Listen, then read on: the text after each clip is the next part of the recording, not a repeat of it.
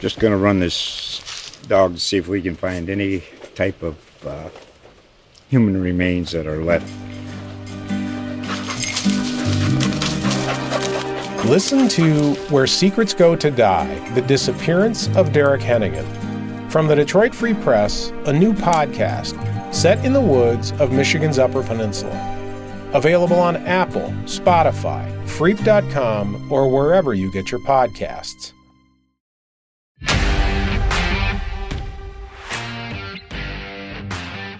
Welcome to the Sooners Extra Post Game Podcast. I'm your host, Ryan Aber, here high above Gaylord Family Oklahoma Memorial Stadium, or I guess high above Owen Field at Gaylord Family Oklahoma Memorial Stadium after OU's 76 to nothing blowout of Western Carolina, joined by uh, columnist Jenni Carlson and uh, beat writer Justin Martinez.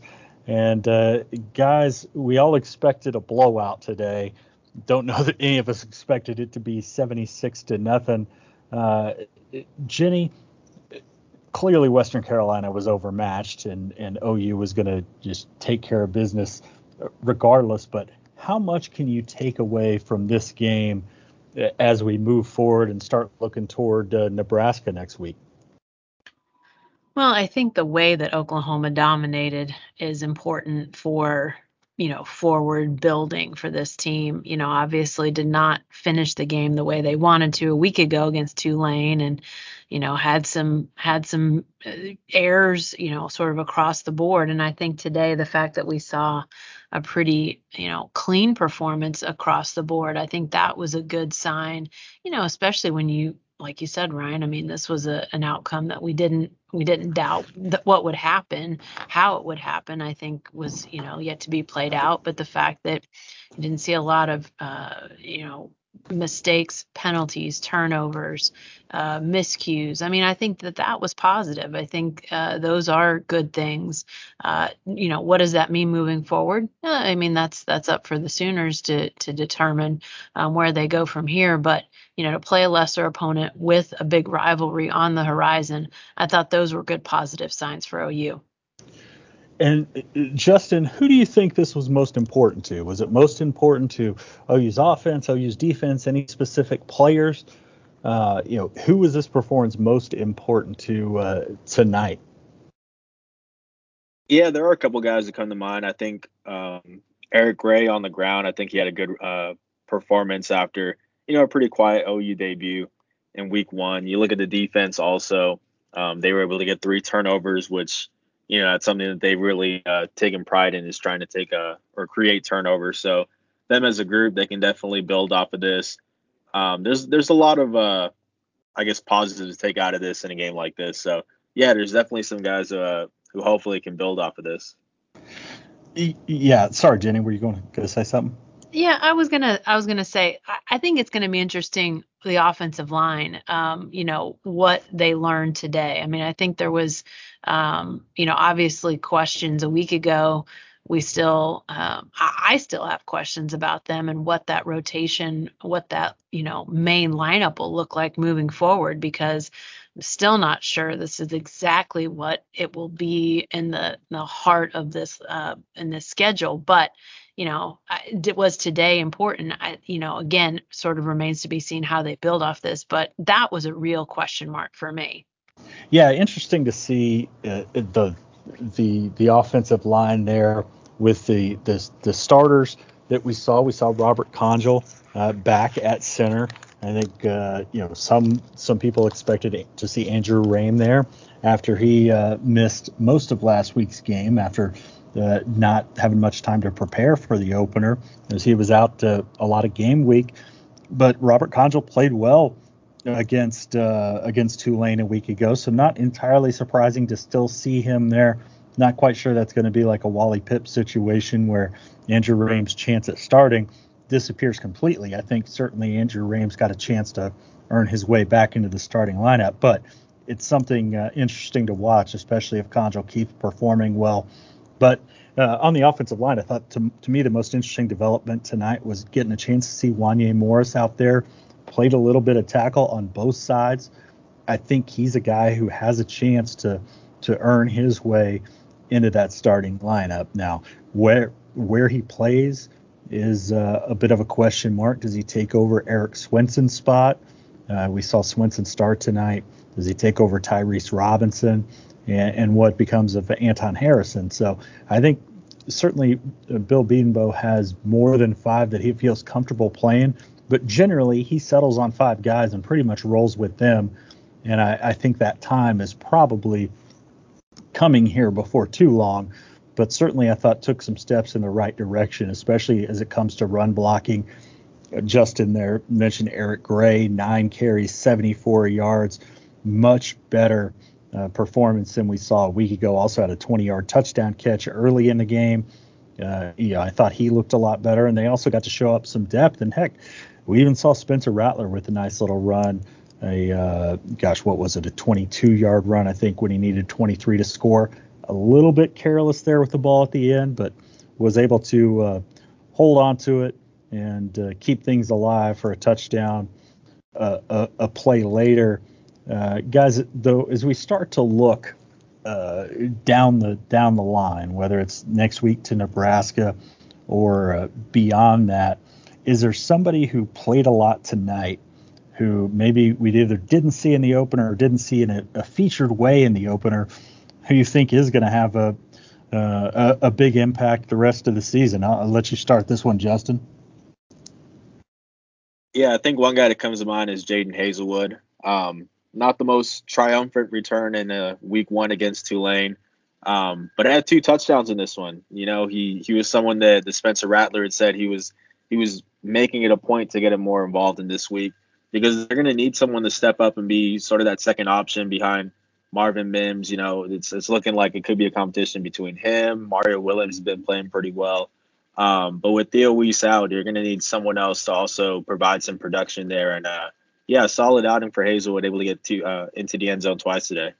Yeah, it's funny. He had uh, four catches on five targets, just just 19 yards though combined after having uh, four for 47, no touchdowns. But hey, a lot of times it's just about being in the right place at the right time. And I thought that was big for Haselwood, just confidence wise to get back in the end zone. It'd been a while for him. I think really early in his freshman season, that game against South Dakota, I believe, was the last time that he'd scored a touchdown. Uh, what about you, Jenni? Who do you, who do you see that played a, uh, a significant role tonight that that maybe we see more here moving forward? Yeah, you know, they were still rolling a lot of guys in defensively, in which, you know, I, I assume that that rotation will tighten a little bit next week against Nebraska and maybe even more in, in coming weeks. But, you know, I think some of these younger guys in the linebacking group and the and the um, the secondary are you know they're they're interesting. We saw Danny Stutsman go down with an injury, what we think looks like something shoulder or elbow, um, but he led the team in tackles tonight, had eight tackles. Um, you know, really productive night for him. Obviously, playing a lot in the second half with you know a largely reserve unit, but then um, you also saw um, who else I looking at? Oh, Ethan Downs had a couple tackles and also had a, a forced fumble in the second half when he was in there. So it's interesting to sort of, you know, to think how do those guys factor in a guy like Shane Whitter who um, uh, Alex Grinch talked about in uh, this week before this game, basically insinuating that he kind of needed to get himself in line both on and off the field. But you know, he ends up with three tackles, um, which was second highest on the team tonight. Not a it, tackles were spread out pretty good. But um, those guys, I'm interested to see can they continue to infuse um, those, you know, linebacker positions, those secondary spots with, you know, that that action, that athleticism that we saw out of them in, in spurts tonight. Yeah, I think both of those answers are good. You know, I'm I'm going to go with Latrell McCutchin, a guy that uh, a freshman who we saw move into the starting lineup uh, tonight for the first time.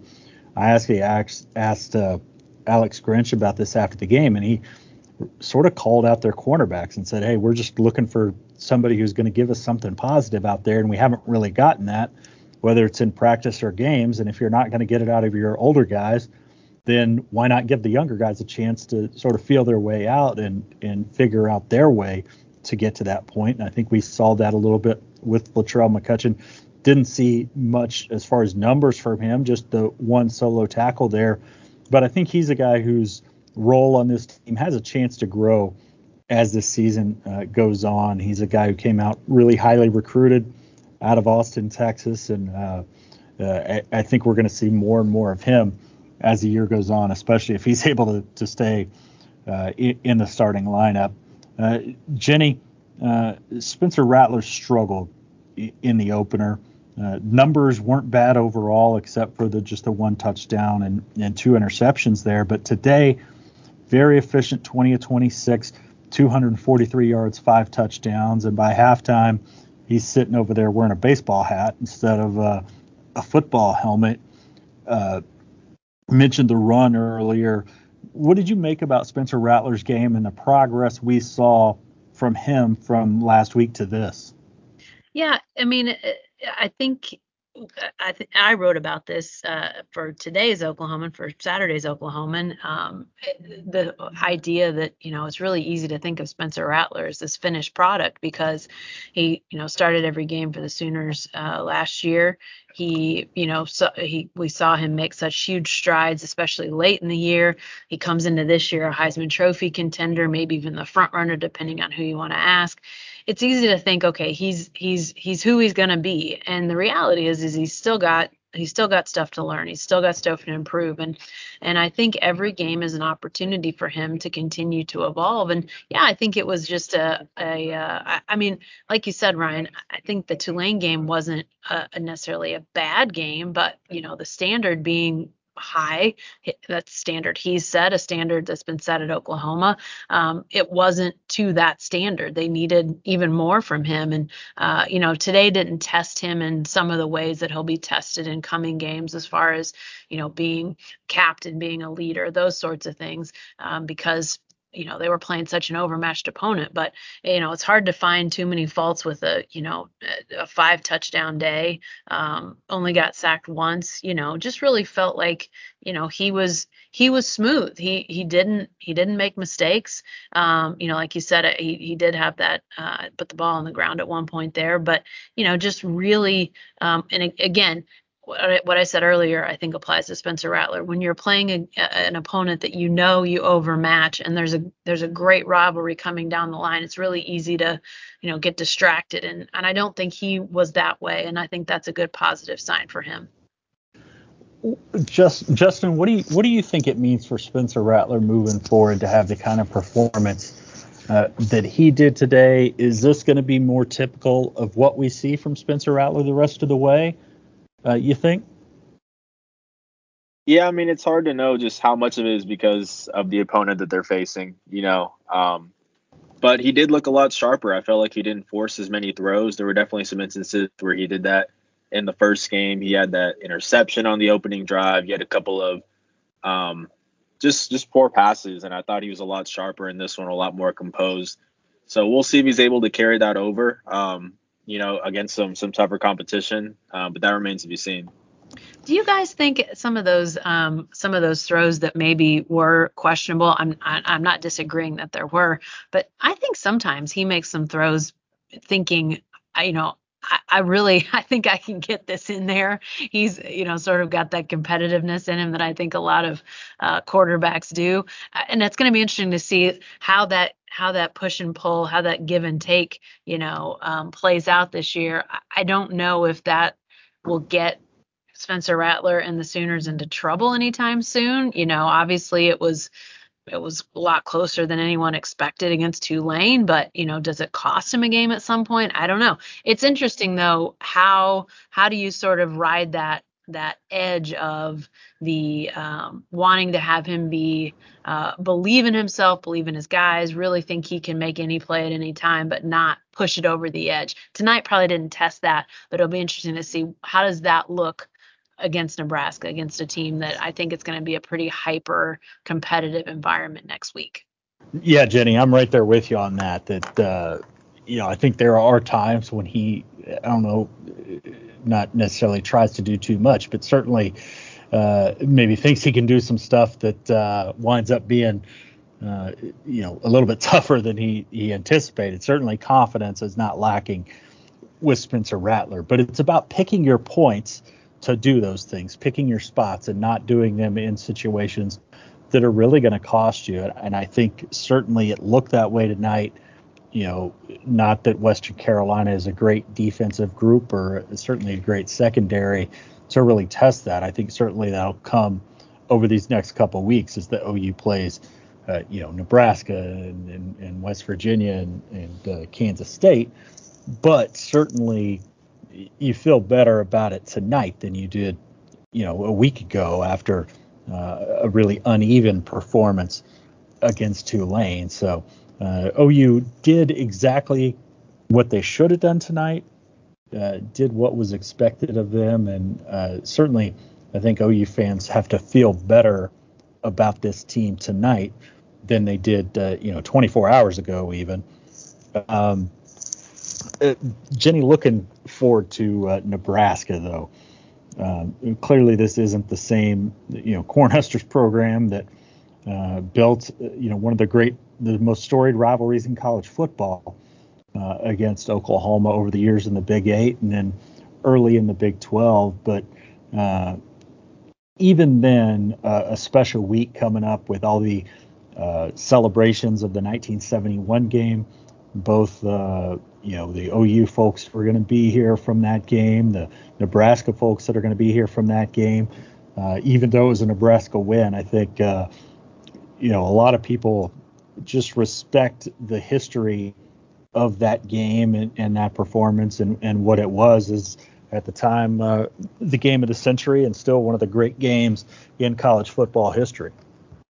Yeah, I think if you're of a certain age, you you just remember that Nebraska and Oklahoma played regularly for, you know, high stakes, you know, some of the highest stakes, whether that was Big 8 supremacy or a chance to play for a national championship.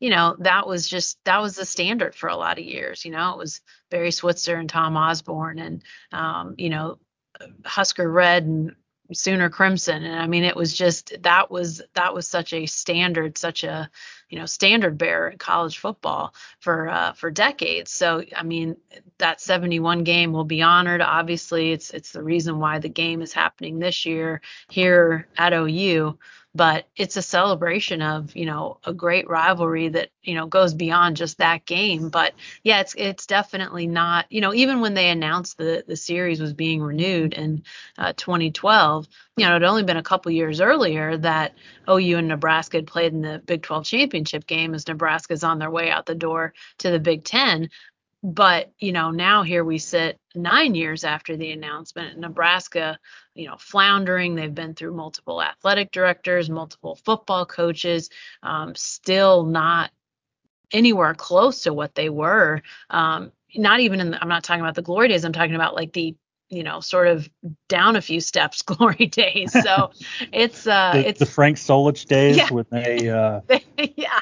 Fired him because they thought they were going to take a back to the tom osborne days and then they've been fighting just to get back to those the last few years they would take frank solich back i think in a heartbeat a lot of husker fans but yeah i mean so it's it's unfortunate that we're not going to get that magnitude of game. Um, but it will definitely be something cool to see these two teams, you know, back on the field again. Lots of players and coaches from that game in 71 will be here. Lots of history, you know, the black and white images and, you know, the the turf field, the, the AstroTurf field. That's all going to be great fun to to see that all resurrected as we get closer to the game next Saturday. Yeah, no doubt about it. Uh, Justin, Jenni brought up to Lincoln Riley and Alex Grinch after the game where they were in 2012 when this game was announced.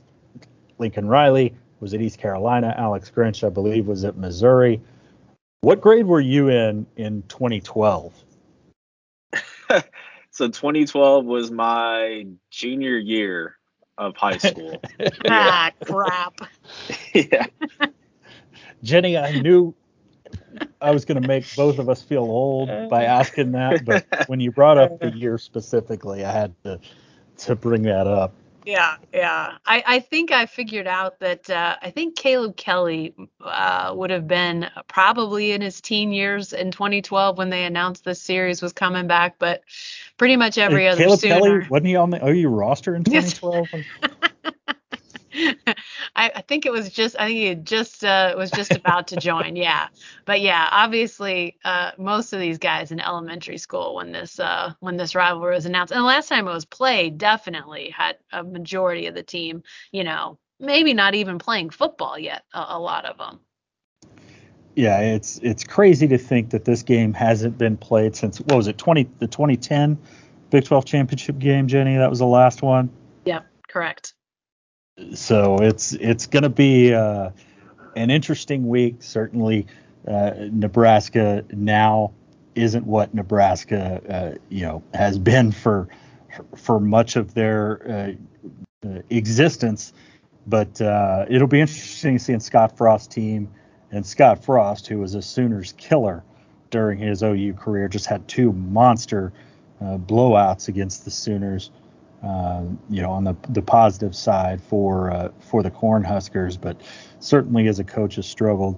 Uh, Nebraska got themselves a win today uh, against Buffalo to move to two and one, but uh, certainly uh, OU presents a different kind of animal than anything that the Cornhuskers have faced to this point this year against Illinois, against Fordham last week, and then against Buffalo today as they win 28 to three. So it'll be interesting to see, you know, how that game turns out and uh, you know find out a little bit more.